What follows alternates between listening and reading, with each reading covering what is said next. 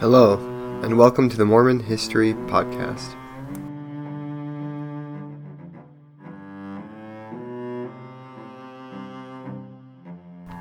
Bonus Episode 14 Christmas Special.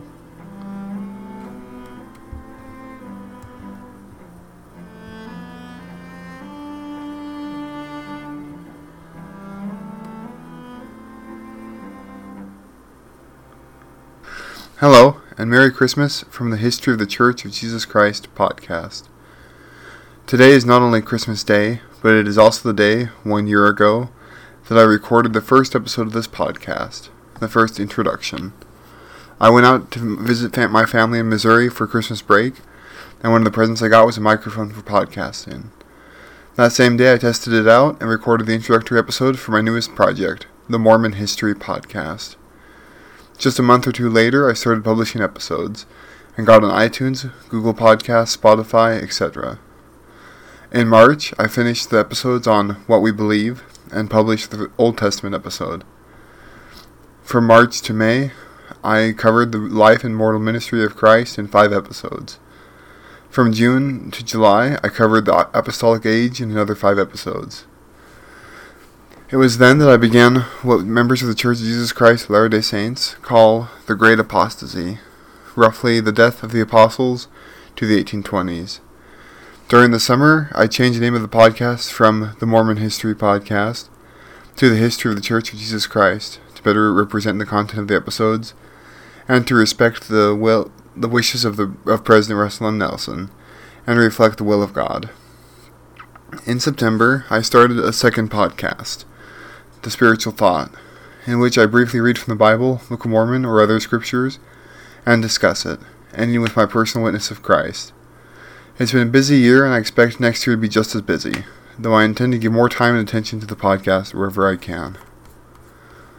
Today, I want to share with you all the story of Christmas not found in the Bible. This particular story is found in the Book of Mormon, specifically in, in 3 Nephi 1. The story goes that there was a prophet in the Americas who told the people to look for the signs of the Messiah's birth. He prophesied that a new light would appear in the sky, and that, once the sun had gone down on the day the Messiah was to be born, then the night would be as day.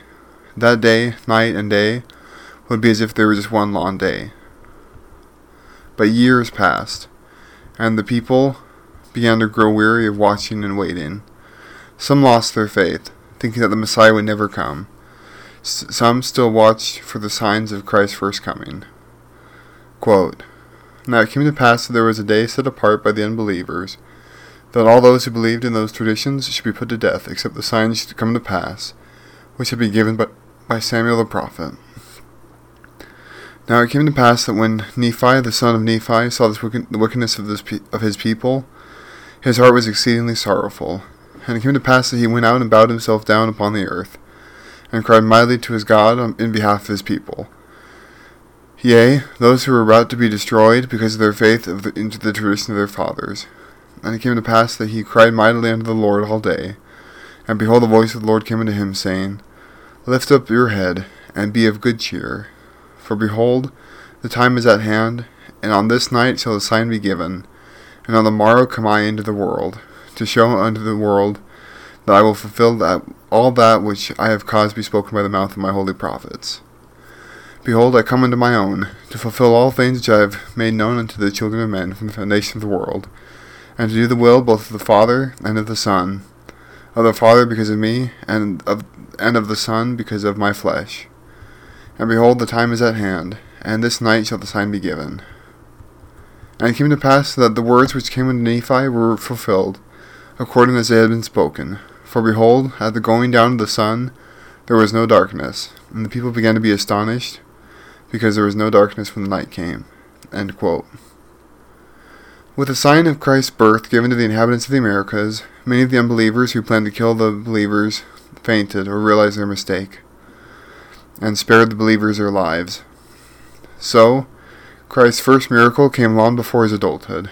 His first miracle was accomplished simply by being born.